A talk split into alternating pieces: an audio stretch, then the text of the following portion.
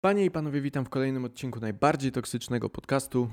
Mamy e, poniedziałek, 26 kwietnia, wspaniała pogoda za oknem. E, no, ostatnio kwiecień nas nie rozpieszczał. E, raz śnieg i deszcz, a potem piękna pogoda na spacer. No, tak to już jest w tym wspaniałym kraju, że nawet pogoda nas nienawidzi wszystkich. Polacy mają, uważam, pełne prawo do narzekania na wszystko i wszystkich ponieważ e, no, nawet pogoda nas tutaj no, nie rozpieszcza. Mamy pełne prawo narzekać na wszystko, mamy dziurawe drogi, chujową pogodę, zjebanych polityków, wszystko jest nie tak, a teraz dochodzi jeszcze kolejny aspekt, mianowicie mm, przeczytałem właśnie świetny artykuł, serdecznie wszystkim polecam, nazywa się Doktoraty Copy-Paste. Polska nauka uzależniła się od plagiatów.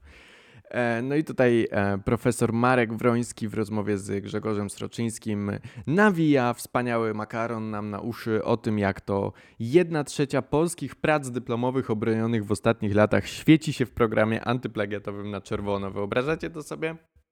Jedna trzecia. Taką liczbę rzucę tutaj hop. Jedna trzecia.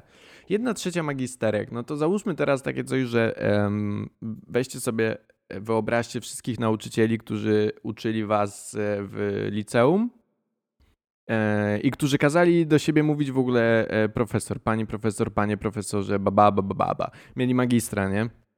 Raczej tam z doktoratem nikt nie siedzi w liceum, więc załóżmy, że mają tego magistra, masz te, ten zbiór tych ludzi, ile tam było przedmiotów w liceum, nie wiem, 10, 12, coś w tym stylu. Więc wyobraźcie sobie tych wszystkich nauczycieli, głównie nauczycielki i teraz jedną trzecią Czyli standardowo, tak nie wiem, 3-4 z nich e, załóżmy, że splagiatowały pracę. że ich magisterki są chuja warte. To, to też się rozciąga, podejrzewam, na podstawówki, gimnazje i tak dalej. Wyobrażacie sobie, gimnazjów już nie ma. Wyobrażacie sobie wysłać dziecko do szkoły, e, do babki, żeby nauczyła je liczyć, czytać i pisać i w ogóle, no jednak szkoła trochę też uczy życia. E, nauczyciele często po prostu zajmują się wręcz wychowaniem tych dzieci. No i twoje dziecko spędza jakieś 6 godzin dziennie w szkole z nauczycielką, która zajebała pracę magisterską komuś z Niemiec.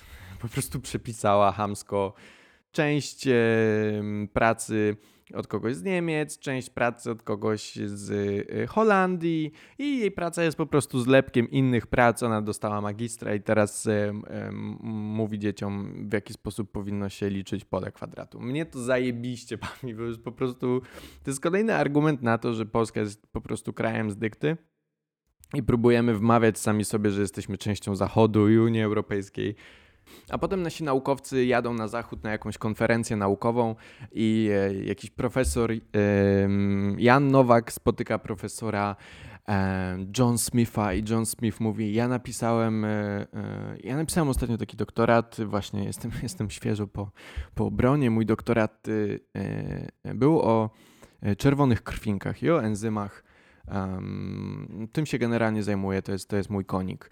I, I Jan Nowak mówi: Ha! Świetna praca, świetna praca. Dzięki niej też mam doktorat. Zajebiście się cieszę, ziomuś, że cię interesują e, czerwone krwinki, bo ja mam w dupie czerwone krwinki, ale e, lubię mieć e, dużo przed nazwiskiem.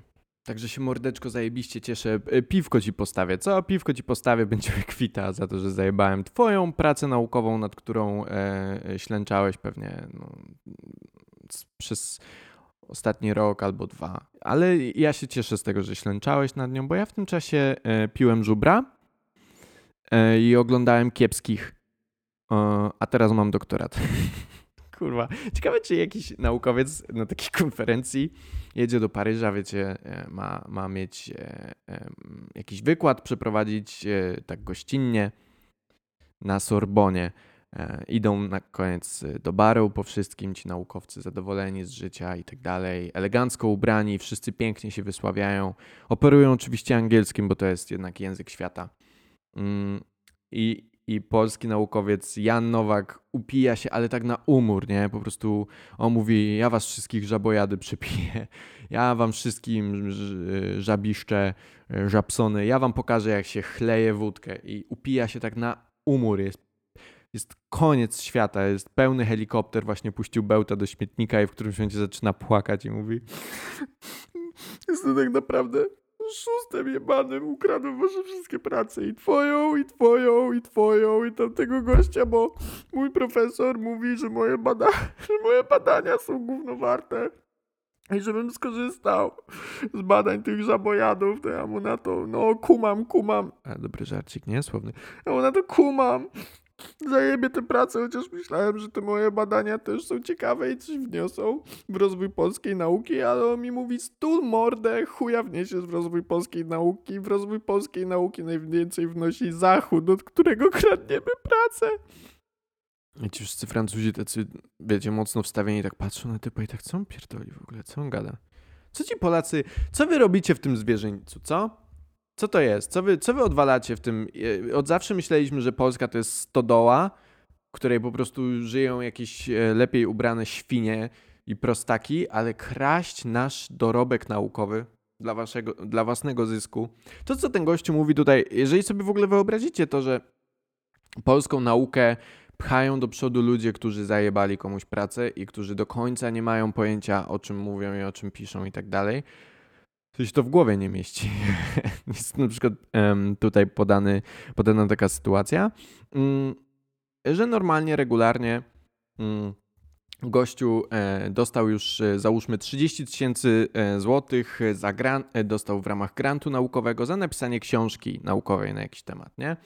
Więc bierze sobie paru swoich adiunktów, asystentów, którzy zbierają się do napisania doktoratu i wyznacza, sobie, wyznacza im takie tematy, które dziwnym trafem pokrywają się już z rozdziałami książki, którą on ma opublikować za te 30 tysięcy złotych grantu. Więc bierze sobie takiego typa, Mm, i mówi mu, no tutaj jakby pan przeprowadził takie i takie badania, jakby pan tutaj napisał o tym i o tym, doktorat byłoby zajebiście, e, kolejna osoba o tym, no i później bierze sobie ich e, e, pracę i wprowadza do swojej książeczki. Wspaniale, no nie?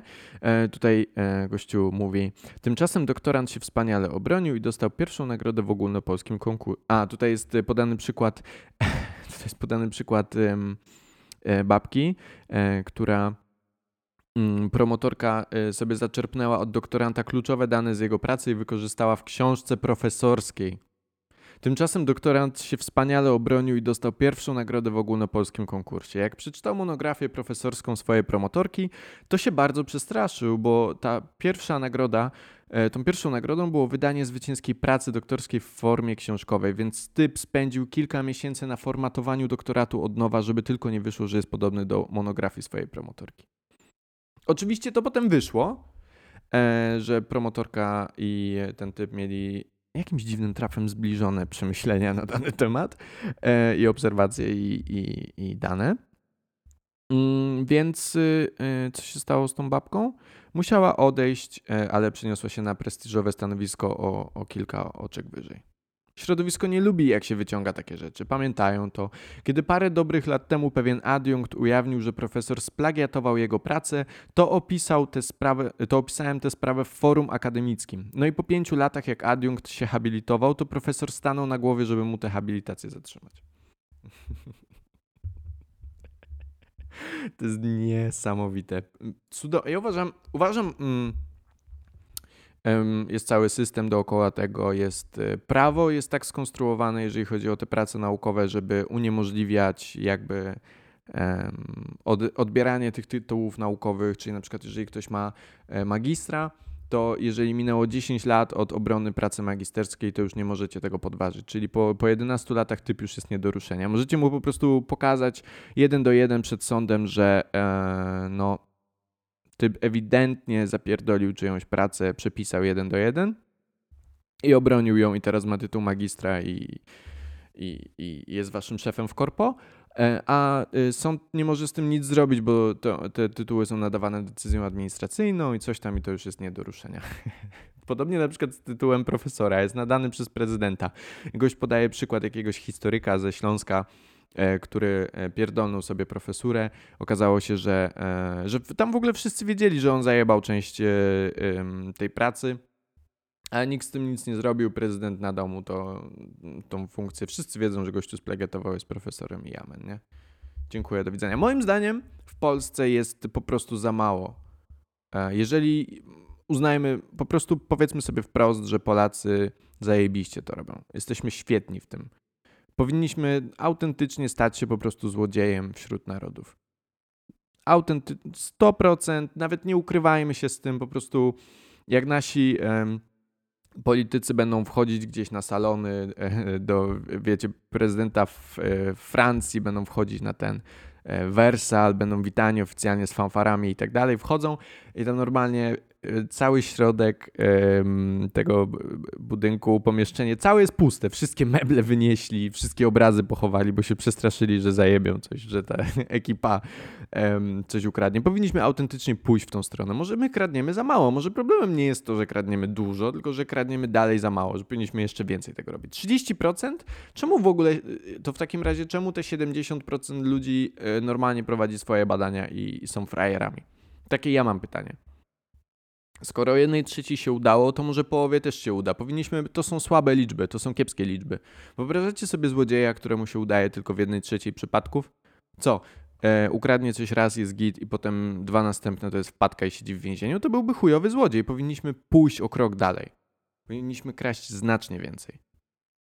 Aż się przypomina taki klasyczny żarcik, um, że bank w Szwajcarii stworzył super nowoczesny safe ale taki najlepszy safe świata. I prezes tego banku wychodzi przed kamerę i mówi: Mamy najlepszy safe świata, którego nikt nie jest w stanie otworzyć.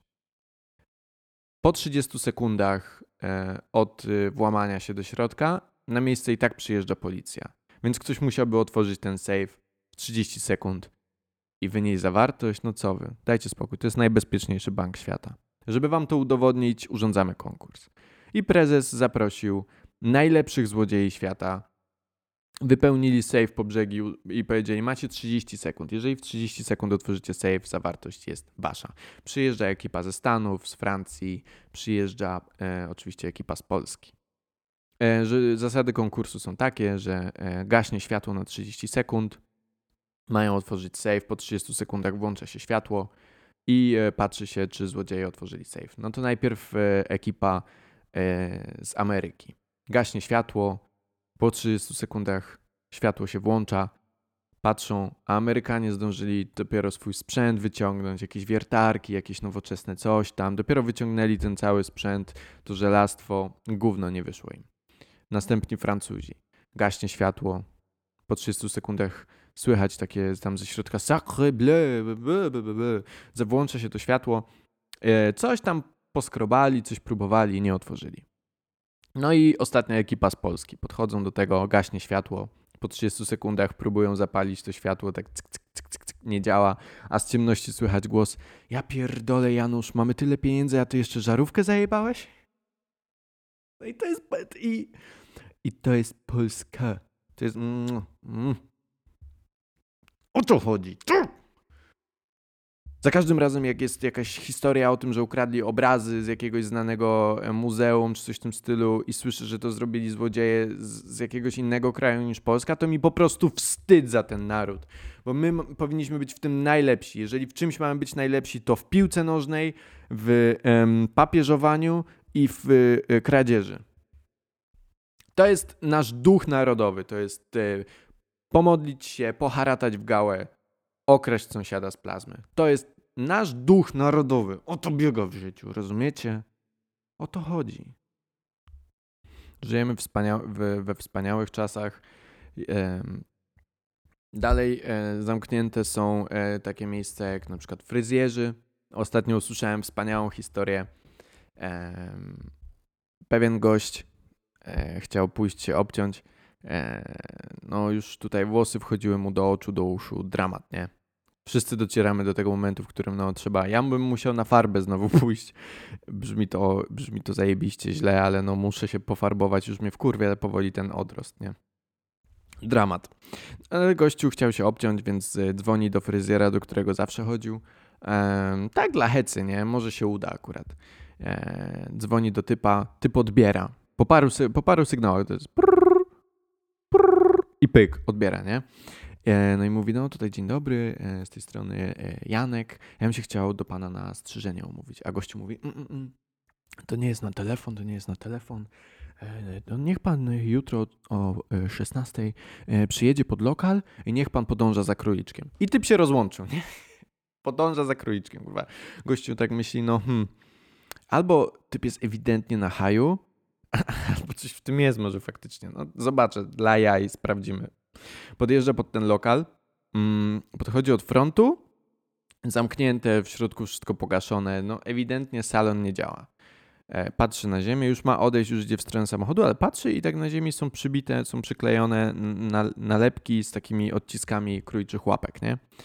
Patrzy następny kawałek dalej, idzie następne, następne, następne i prowadzą na tył, z tyłu do drzwi, od tyłu lokalu, puka do tych drzwi, Typ otwiera, w środku pełne kurwa podziemie fryzjerskie. Nakurwiają barberzy, przycinają brudki, z tyłu jakaś baba na farbie. E, wszyscy, wie, wiecie, wszystkie fotele praktycznie zajęte, ale o, to tutaj pan, panie Janie, pan był zapisany, to tutaj proszę na fotel. Ciach, ciach, ciach, żadnych maseczek, wszystko gotową, lecą z tym tematem. I to jest, to jest to, o czym mówię, no, to jest Polska. Nikt nam nie powie, że mamy się nie strzyc, nikt nam nie powie, że mamy pisać się oryginalne prace naukowe, prace badawcze. W chuju mamy wszystkie te zasady, restrykcje. Jebać. Jebać. Tutaj jeszcze kończąc temat, domykając tych plagiatów, bo to jest coś, co mi po prostu rozwaliło dzisiaj głowę. E, no jest to no, niesamowite, no wyobraźcie sobie, jaki to jest, jaki to jest blamasz, wstyd na honorze całego kraju, jeżeli chodzi o, o naukę. Jeżeli to by się coś takiego wydarzyło w Japonii, to by im, e, rozumiecie, licznik samobójstw wskoczył do góry kilkunastokrotnie, bo by wszyscy ci naukowcy popełnili harakiri seppuku.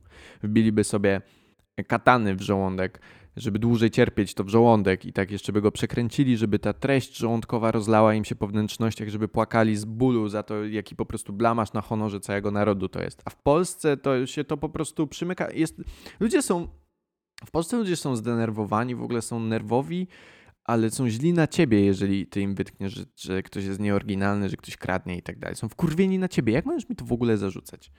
Mówi się, że nie ma dymu bez ognia, ale w Polsce to po prostu tam, gdzie jest dym, to znaczy, że już coś przestało. Y, jeżeli jest dym, nie ma ognia, to oznacza, że to coś już przestało płonąć i to jest stary, śmierdzi spalenizną, ale nie powinniśmy o tym dyskutować w ogóle, no.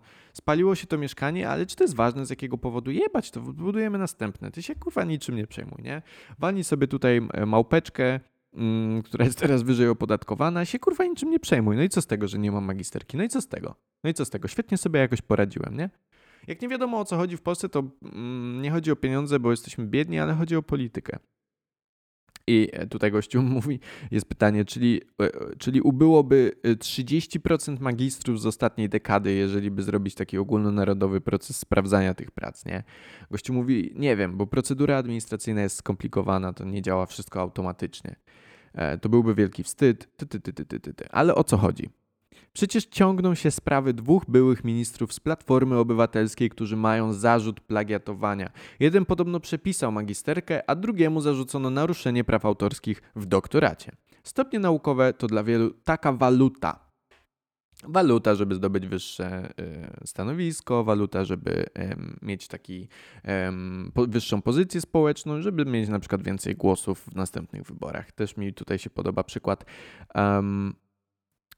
trudno powiedzieć, ile doktoratów jest lewych. Na du tych dużych e, czołowych polskich uczelniach doktoraty są raczej rzetelne i niektóre uczelnie pr e, prace doktorskie upubliczniają po obronie w repozytorium, co w ogóle na zachodzie jest standardem. Tam wszystkie prace doktoranckie są od razu upublicznione. Wszyscy mogą sprawdzić, w Polsce niekoniecznie. Bo już na przykład doktoratu byłego wiceministra sprawiedliwości Patryka Jakiego nie przeczyta pan na stronie Akademii Sztuki Wojennej Politycy niezależnie od barw partyjnych mają swój interes w tej nieprzejrzystości naszej nauki. Aż mdli, no nie, człowieka. Aż mdli. Kurwa, 30% to jest naprawdę ogromna liczba. Wyobraźcie sobie, że 30% wszystkich butelek Coca-Coli, jakie kupujecie, to nie jest Coca-Cola, tylko to jest e, woda zabarwiona na brązowo. Jak wkurwieni byście byli wtedy? Ale 30% magistrów w tym kraju.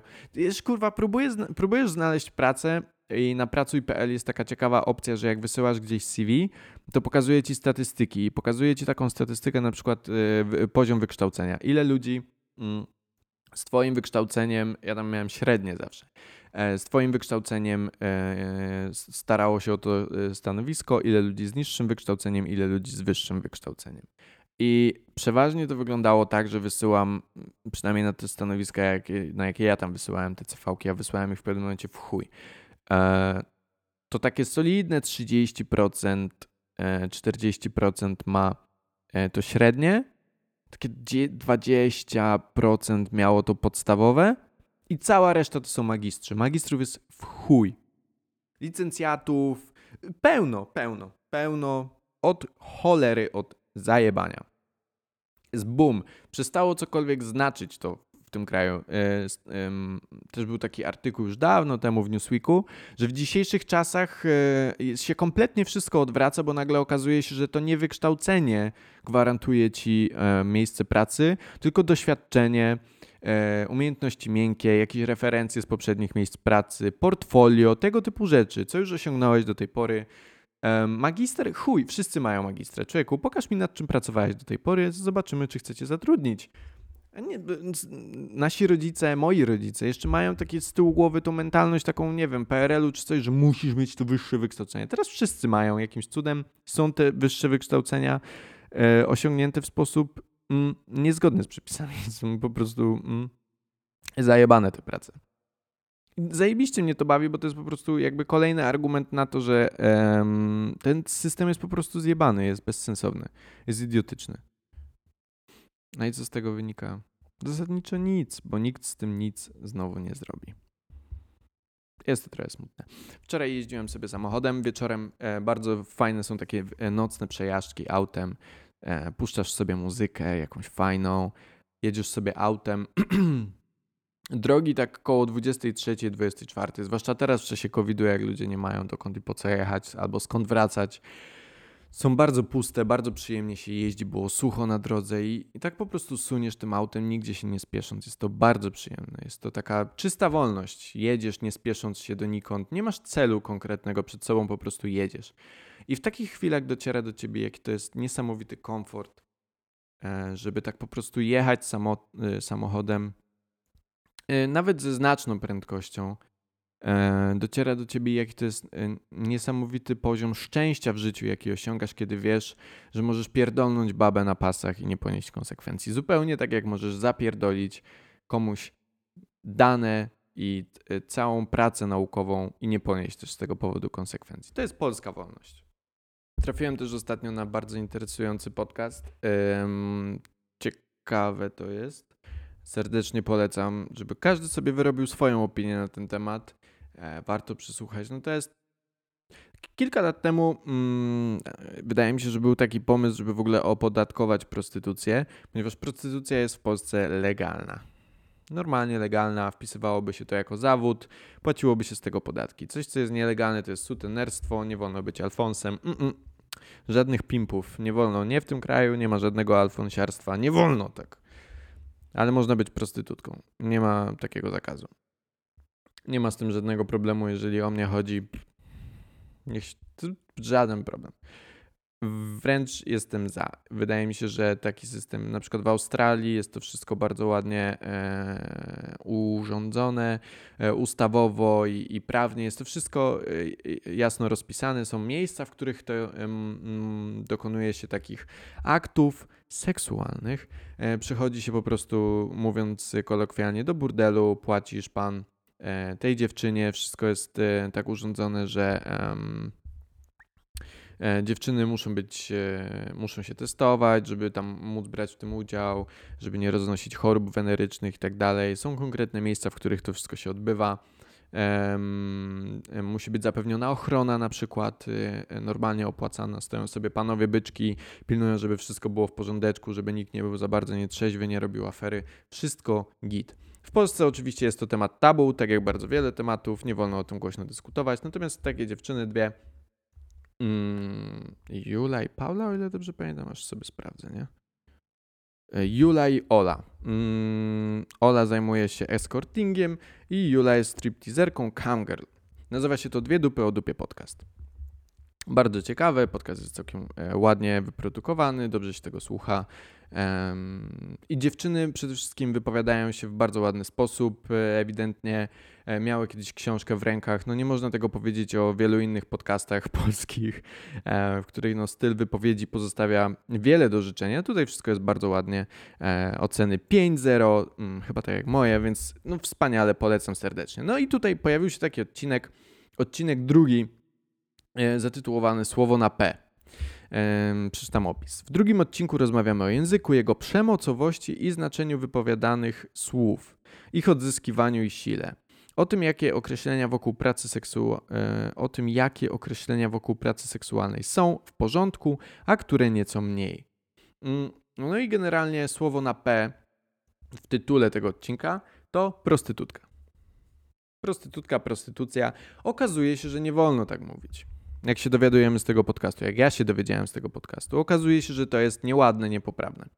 Coś, co mnie mocno uderzyło, no to um, tam konkretnie dziewczyny podają taki przykład, że e, na jakiejś e, stronce, na jakiejś grupie na e, Facebooku pojawiła się ankieta. Mm. Dziewczyny, bo to głównie są dziewczyny, ale ludzie ze środowiska sex workingu postulują, że, że słowo na P, że słowo prostytucja jest uwłaczające, że jest nie w porządku, że jest nie okej, okay, nie powinno się go używać. I, i dziewczyna, chyba Ola, przytacza taki przykład y, ankiety, w której e, zadano pytanie takie na forum tej grupy, czy słowo prostytucja jest nie okej. Okay. I podano, podano tam, czy jest ok, czy jest nie. Podano cztery odpowiedzi. Jedną z odpowiedzi było E, nie, nie pracuję w seksu, nie jestem ze środowiska seks workerów, ale to słowo mi nie przeszkadza. No i dziewczyny są ciężko oburzone tym. Są ciężko oburzone, są, są bardzo niezadowolone i podają też rzeczywiście przykłady innych słów, które są e, uwłaczające. E, e, między innymi wciągają e, do tej, do dyskusji na ten temat również e, takie sformułowania, które, że, że to jest nie. Okay jeżeli się wyzywając kogoś, obrażając kogoś, jeżeli mówisz komuś coś niemiłego, to że używasz słów, które uderzają też w kobiety, na przykład skurwysynu, albo jeżeli mówisz komuś, no jesteś pizdą, no że to jest e, uwłaczające również dla kobiet i nie powinno się tego robić. Podoba mi się cała logika tej sytuacji, w której mm, chcesz kogoś jak najbardziej obrazić i zwyzywać, chcesz powiedzieć komuś coś niemiłego, e, i to jest w porządku, ta część, ta część, jak do tej pory do tego nie, dziewczyny nie mają żadnych zarzutów. Jeżeli chcesz kogoś obrażać, chcesz kogoś wyzy wyzywać, atakować słownie, luz, nie mam z tym, nie mam z tym problemu, że chcesz kogoś wyzywać, ale czemu wciągać w to kobiety? I e, tak mam wrażenie, mm, że na przykład to też w drugą stronę w ogóle nie działa, że jest takie sformułowanie, która jest przepotężna, jeśli się nad tym zastanowicie, i to jest sformułowanie cfel, takie wyrażenie cfel. No i cfel to, jak ja rozumiem, to jest osoba w więzieniu, która została przecfelona, czyli która została um, wykorzystana seksualnie przez współwięźniów. Przecwelić kogoś, no, znaczy dosłownie kogoś wydymać wbrew jego woli. I to określenie, które jest przepotężne, nie, nie jest wspomniane w tej debacie. Natomiast synu to już jest za dużo, być pizdą to już jest przesada. Ciekawi mnie to. I dziewczyny tam rzucają taki argument, że no, no ale, no ale jak to, jak to możesz się wypowiadać o słowie prostytucja, jeżeli nie jesteś ze środowiska sex workingu? Nie masz prawa się wypowiadać na temat tego słowa, jeżeli nie jesteś sex workerem, bardzo to ciekawe. Niezwykle interesujący jest ten argument, bo to jest argument na zasadzie możesz się wypowiadać na temat danego słowa, tylko jeżeli ono ciebie też dotyczy. I ja nie mogę debatować, tutaj dyskutować, nie mogę się wypowiadać na temat słowa pedał, bo nie jestem homoseksualistą. Ciekawy argument to jest dla mnie. Oczywiście dziewczyny rzucają e, bombę atomową e, i mówią, że no to jest tak samo jak ze słowem murzyn. Nie możesz powiedzieć nie możesz się wypowiadać na temat słowa murzyn, nie możesz decydować, czy ono jest obraźliwe, wulgarne lub nie, jeżeli sam nie jesteś czarny. Taki jest argument. No i teraz pozwolę wejść sobie w polemikę z tym, co one tam mówią. Po pierwsze, wydaje mi się, że porównywanie słowa prostytutka, prostytucja do słowa murzyn jest trochę nie na miejscu, bo prostytutką można przestać być. Tak mi się wydaje. Takie ja mam na przykład wrażenie, takie to mam uczucie takie, że można przestać się prostytuować, a nie można przestać być czarnoskórym. To już jest, to już moim zdaniem w ogóle wykreśla to porównanie, że, że ono jest zasadne w jakikolwiek sposób. Ale pójdźmy o krok dalej jeszcze. Mm, dziewczyny mówią, że to słowo jest, y, że im uwłacza, ponieważ one są w sex workingu, w tym środowisku, one się tym zajmują, parają. I one, jako osoby, których to słowo dotyczy, nie chcą być w ten sposób nazywane, określane. I ja to jak najbardziej rozumiem. Ale odbieranie ludziom prawa do dyskusji na temat języka i na temat słów jest trochę, trochę to też jest nie na miejscu, mam wrażenie. No bo jeżeli weźmiemy sobie znowu to słowo na M, słowo murzyn, i też w ogóle stwierdzenie słowo na M to też jest oszustwo. To jest oszustwo, to jest kłamstwo. Louis C.K. miał o tym świetny żart, wiele ludzi już o tym dyskutowało. Jeżeli ja powiem słowo na M, to wy wszyscy pomyślicie sobie murzyn, ale to nie oznacza, że, tego, że to słowo, że ono wyparowało w chwili, w której ja go nie wypowiedziałem w pełny sposób. Ja po prostu je wypikałem. To jest tak, jakbyście mówili, że um, w telewizji padło słowo kurwa i ono zostało wypikane. Było kupiwa. I czy to oznacza, że to słowo już nie padło, jeżeli ono nie wybrzmiało w 100%? Nie, wszyscy mamy to słowo w głowie. Wszyscy wiemy, o jakim słowie dyskutujemy. Wszyscy wiemy, że to padło. To padło, ale w sposób taki pod powierzchnią, pod radarem. Przeszło. Jeżeli samolot przeleciał pod radarem i nie został wykryty, nie, nie pojawił się plup, nie pojawił się na radarze, czy to oznacza, że tego samolotu nie ma? Nie, on tam jest, tylko nie nazywamy tego tak wprost. Nie widzimy tego tak wprost. Więc to już jest oszustwo. I w momencie, w którym wydaje mi się, że to jest takie, że um, one chcą, jeżeli ktoś mówi słowo na M, mając murzyn na myśli, oczywiście słowo na M to może być każde słowo, to może być matka, to może być motorower, to wiecie o co chodzi? Słowo na M. No ale już okej, okay, zostawmy to. Jeżeli ktoś mówi słowo na M, to nie oznacza, że to jest. Nie oznacza. To oznacza, że e, osoba, która rzuca takie coś, zdaje sobie sprawę z wagi słowa, którym w tym momencie dysponuje, ale nie chce brać za to odpowiedzialności, nie chce tego wziąć na klatę. Ta osoba chce użyć słowa murzyn, ale nie chce brać odpowiedzialności za użycie tego słowa, więc mówi słowo na M. I wtedy odpowiedzialność za to, za to, że to słowo murzyn wybrzmiało w twojej głowie, przechodzi na ciebie, nie na osobę, która to rzuciła, bo ona nie powiedziała tego w pełni. Ona umywa ręce, już piłat, umy, umywam ręce. Powiedziałem słowo na M. Nie powiedziałam murzyn, uuu, powiedziałem słowo na M. To jest twoja odpowiedzialność, co się tam wydarzyło w twojej głowie. Ale to jest pierdoła, wszyscy wiemy o czym dyskutujemy. To jest to samo tylko udajesz dobrego człowieka w tym momencie. Takiego, który ja sobie zdaję sprawę z tego, jakie to słowo jest obrzydliwe, więc będę posługiwać się nim w taki sposób, żeby nie brać za to odpowiedzialności. Tak to wygląda. Ale do brzegu. Wydaje mi się, że odbieranie, odbieranie ludziom to jest tak bezsensowne, bo on, one, one mówią. Um, ludzie, którzy dysponują tym argumentem, nie możesz mówić, czy słowo murzyn jest obraźliwe, czy nie jest obraźliwe, że nie mają prawa de decydowania, że biały człowiek nie ma prawa zdecydować, czy słowo murzyn jest obraźliwe lub nie jest obraźliwe.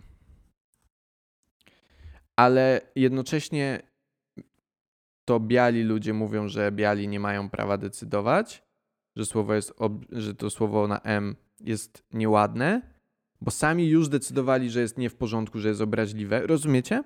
Biały człowiek mówi: Hej, nie jesteś czarny, więc nie masz prawa mówić y, słowa na M, bo ono jest obraźliwe. I właśnie biała osoba zdecydowała, jakie słowo, jakie określenie na czarną osobę jest obraźliwe. Czyli znowu to, to jest to samo, to jest dokładnie to, z czym oni walczą. Czyli to jest. Mm, to nie jest tak, że biały człowiek w tym momencie decyduje, jak czarnoskóra osoba może być nazywana, tylko teraz e, e, biali ludzie przenieśli ten ciężar w drugą stronę, czyli oni mówią, jak czarnoskóra osoba nie może być nazywana. Wiecie o co mi chodzi? Jest dalej ten sam rodzaj władzy, tylko e, odwrócony. To jest łyp, druga strona tego samego medalu. Co więcej, ci ludzie, którzy mówią, i bynajmniej nie chodzi mi o to, że ja jestem, że chcę mieć prawo do krzyczenia, do nazywania czarnoskórych ludzi murzynami. Bynajmniej.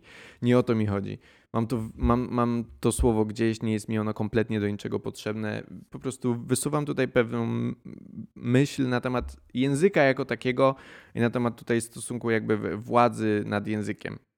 A nie mam oczywiście na myśli, że chcę używać tego słowa. Mam to gdzieś, mam to słowo w dupie. Nigdy nie, nie użyłem tego słowa chyba w kontekście um, czarnoskórej osoby nigdy w życiu. Więc jakby to nie jest, to nie jest, nie mam, jak to się mówi, nie mam, e, nie mam konia w tym wyścigu, nie mam psa w tej walce, tak to się chyba mówi. Um, ale wracając. Te same osoby, które mówią, że to słowo jest obraźliwe i że nie powinno się go używać, e, e, że, e, że biali ludzie nie mają prawa go używać e, i nie mają prawa decydować, czy ono jest obraźliwe, czy nie jest obraźliwe. Kiedy tylko usłyszeli e, decyzję e, Rady Języka Polskiego, że to, że to słowo jest obraźliwe, przyklasnęli, powiedzieli: Widzicie, Rada Języka Polskiego się z nami zgadza. Rada Języka Polskiego mówi, że to słowo jest obraźliwe i że nie powinniśmy go używać. Czyli zgadzają się z, zgadzają się z białymi ludźmi decydującymi dalej o słowie na temat czarnoskórych osób. Widzicie cały ten paradoks? Jak to się po prostu pięknie rozwija, jakikolwiek brak logiki tych osób. Jest to dla mnie co najmniej dziwne i bawi mnie za każdym razem. Każda jedna taka dyskusja, każdy jeden taki argument jest absurdalny, bo język jest czymś żywym i czymś, z czego wszyscy korzystamy. I oczywiście są słowa, które są obraźliwe i są słowa, które są mniej obraźliwe albo zupełnie neutralne. Są wyrażenia, które są pejoratywne i które niosą ze sobą jakiś ciężar i są wyrażenia, które są zupełnie lekkie, jak Tęcza na przykład stała się wyrażeniem, które w ogóle jest już w pełni powiązane ze środowiskiem LGBT. Mimo, że to po prostu oznaczało ładne kolorki na niebie pierwotnie, ale rozumiecie, język jest czymś żywym. I to wcale nie jest tak, że tylko osoby, których to dotyczy, mogą dyskutować na temat słów, bo to jest absolutnie w ogóle bez sensu. To jest odbieranie mi prawa do dyskusji na temat języka, którego ja używam od kiedy się urodziłem. I uważam, że to jest dopiero. E, to jest dopiero opresyjne, nie? I oni oczywiście tam jest milion kurwa jakichś durnych argumentów, że my tak naprawdę, queerowy feminizm i tak dalej, ja to obserwuję, że my tak naprawdę nikomu nie zakazujemy używania tych słów, tylko ty masz wybór, my tylko wskazujemy na to, że te określenia są nie okej. Okay. Tak oni piszą, ale to, to jest w zasadzie to samo. Wiecie o co chodzi? Jak pani w szkole ci mówi, um, nie mów w ten sposób, bo dostaniesz uwagę, to masz wybór, możesz dostać uwagę, ale ona ci nie zakneblowała ust. Możesz dalej powiedzieć chuj na lekcji, ale dostaniesz za to uwagę. Masz wybór. Masz dalej wolną wolę, możesz wybrać. Tylko będzie konsekwencja z naszej strony. Będą wyciągnięte konsekwencje. To jest dziwne, to jest wszystko dziwne. Mm. No bo załóżmy, że e, ja teraz e, zarzucę takie coś, że uważam, że słowo, e, i nie chodzi mi o to też znowu, że słowo prostytutka nie jest pejoratywne i że nie jest negatywne i tak dalej. No jest, bo mm, jakby nie było, bo jakby nie było, sorry, ale ta praca no się kojarzy właśnie z tym. Najstarszy zawód świata, zawód yy, bycie prostytutką kojarzy się z bardzo konkretnymi rzeczami. Od zawsze było tak kojarzone, zawsze będzie tak kojarzone i, i ja rozumiem słuszną walkę o to, bo to nie ma w tym nic złego, że ktoś w ten sposób zarabia na życie i rozumiem walkę o to, ale te słowa pozostaną takie tak długo, jak ta czynność, ta, ten sposób zarabiania na życie będzie taki sam w świadomości ludzi. Mm, to jest tak, jak mówi się, że przecież zabójca, zabiłeś go, jesteś zabójcą, jesteś mordercą. Jesteś mordercą. To ma bardzo negatywny wydźwięk, tak? Jest bardzo przykre. Co jeśli i teraz co ludzie, którzy kogoś zamordowali po wyjściu z więzienia e, nie chcą być określeni tym, tym słowem? To słowo jest negatywne. To, że dokonałem jakichś błędów w przeszłości, nie oznacza, że dalej jestem tą samą osobą i nie podoba mi się używanie słowa morderca w kontekście osób, które kogoś zabiły. Mnie się bardziej podoba określenie odbieracz życia, bo ono nie niesie ze sobą takiego ciężaru. To jest ta, ta sama debata, ale to nie zmienia faktu, że człowiek. Wiecie o co. Mnie na przykład obraża słowo podcaster. Uważam, że nie powinno się mówić na mnie podcaster. Mam podcast, to prawda, ale ludzie, którzy nie mają podcastu, nie prowadzą podcastu, nie powinni używać tego słowa, bo ono się kojarzy z kimś, kto siedzi w piwnicy u swojej e, babci i nagrywa jakieś smutne pierdy, których słucha pięć osób. I to jest dokładnie prawda, to jest zgodne z prawdą. Podcasterzy to są generalnie smutni ludzie. Oprócz Joe Rogana, wszyscy podcasterzy to są smutne pały, które, nie mają, które mają dużo za dużo wolnego czasu. E, jakimś cudem. E, wyciągnęły parę złotych na mikrofon i teraz nagrywają swoje pierdoły do internetu. Więc ja bym e, optował za tym, żebyście nie używali słowa podcaster e, w e, kontekście mnie, bo mi to uwłacza. I teraz wy na to, no, może coś w tym jest, a może słowo podcaster po prostu oddaje to, co robisz. Może słowo podcaster jest zgodne z rzeczywistością i powinno być używane bez zgodne z rzeczywistością. To jest takie zmiękczanie języka. Na zasadzie, jeżeli będziemy używali lżejszych słów, to rozwiązujemy poniekąd pewien problem. Nie, nie rozwiązujesz pewnego problemu, po prostu używasz innych słów na określenie tego samego problemu. To jest, jest ale to jest omówione już od tak dawna. Od, ja mam wrażenie, że to jest... Jak obserwuję sobie jakiś tam, e, e, e, na przykład komików głównie, oni omawiają ten problem już od tylu lat. Od, nie wiem, 30. Od kiedy w ogóle język powstał? Od zawsze był i będzie taki problem z pewnymi słowami, które mają gorszy wydźwięk od innych. Mają bardziej negatywny wydźwięk od innych, bo pewne rzeczy w życiu są po prostu negatywne i są kojarzone z czymś złym i niedobrym. Y, polecam serdecznie. George Carlin miał o tym żart, właśnie soft language. Mówi o tym, że zmiękczanie języka sprawia, że um, ludziom wydaje się, że coś, co jest problematyczne, jest mniej problematyczne i zakłamują rzeczywistość. Mówi o tym, że na początku um, syndrom stresu, po, e, zespół stresu pourazowego PTSD, e, że na początku nazywało się to shell shock. Shell shock. I że to było określenie, które brzmi wręcz jak taka komora z nabojem, która się przesuwa. Shell shock mało sylab, jest konkretne. Kiedy słyszysz, że ktoś ma shell shock, masz takie uuu, no to powinien coś z tym zrobić. Potem to się zmieniło i koniec końców mamy post-traumatic stress disorder. Mamy wiele sylab. Brzmi to dużo lżej. Brzmi to jak coś, co mogłoby się stać, e, przytrafić twojemu samochodowi. I może gdyby żołnierze, którzy wracali z wojny, dalej byli usłyszeliby diagnozę shell shock i gdyby ludzie słyszeli diagnozę shell shock, to coś by robili z tymi weteranami i by im pomagali. I wiele złych rzeczy, które później z tego wyniknęły, by się nie wydarzały. Ale jednak dokonujemy tego zmiękczania języka. W jakim dokładnie celu, to ja nie mam pojęcia. I po co to robimy, to możecie wszyscy sobie przemyśleć. To były tylko moje przemyślenia. Oczywiście nie używajcie słowa prostytutka, jest negatywne. Szanujcie seksworkerów, nie używajcie e, słowa na M, nie mówcie murzyn na czarnoskórych, to jest złe, to jest niedobre, wszyscy o tym wiemy. Ale o języku można dyskutować, o języku trzeba dyskutować, szanując siebie nawzajem. Tak jak ja szanuję wszystkich seksworkerów i wszystkich moich szanownych słuchaczy, których pozdrawiam i zapraszam do kurwa, nie wiem, subskrybowania, cokolwiek. Pozdrawiam. Miłego tygodnia.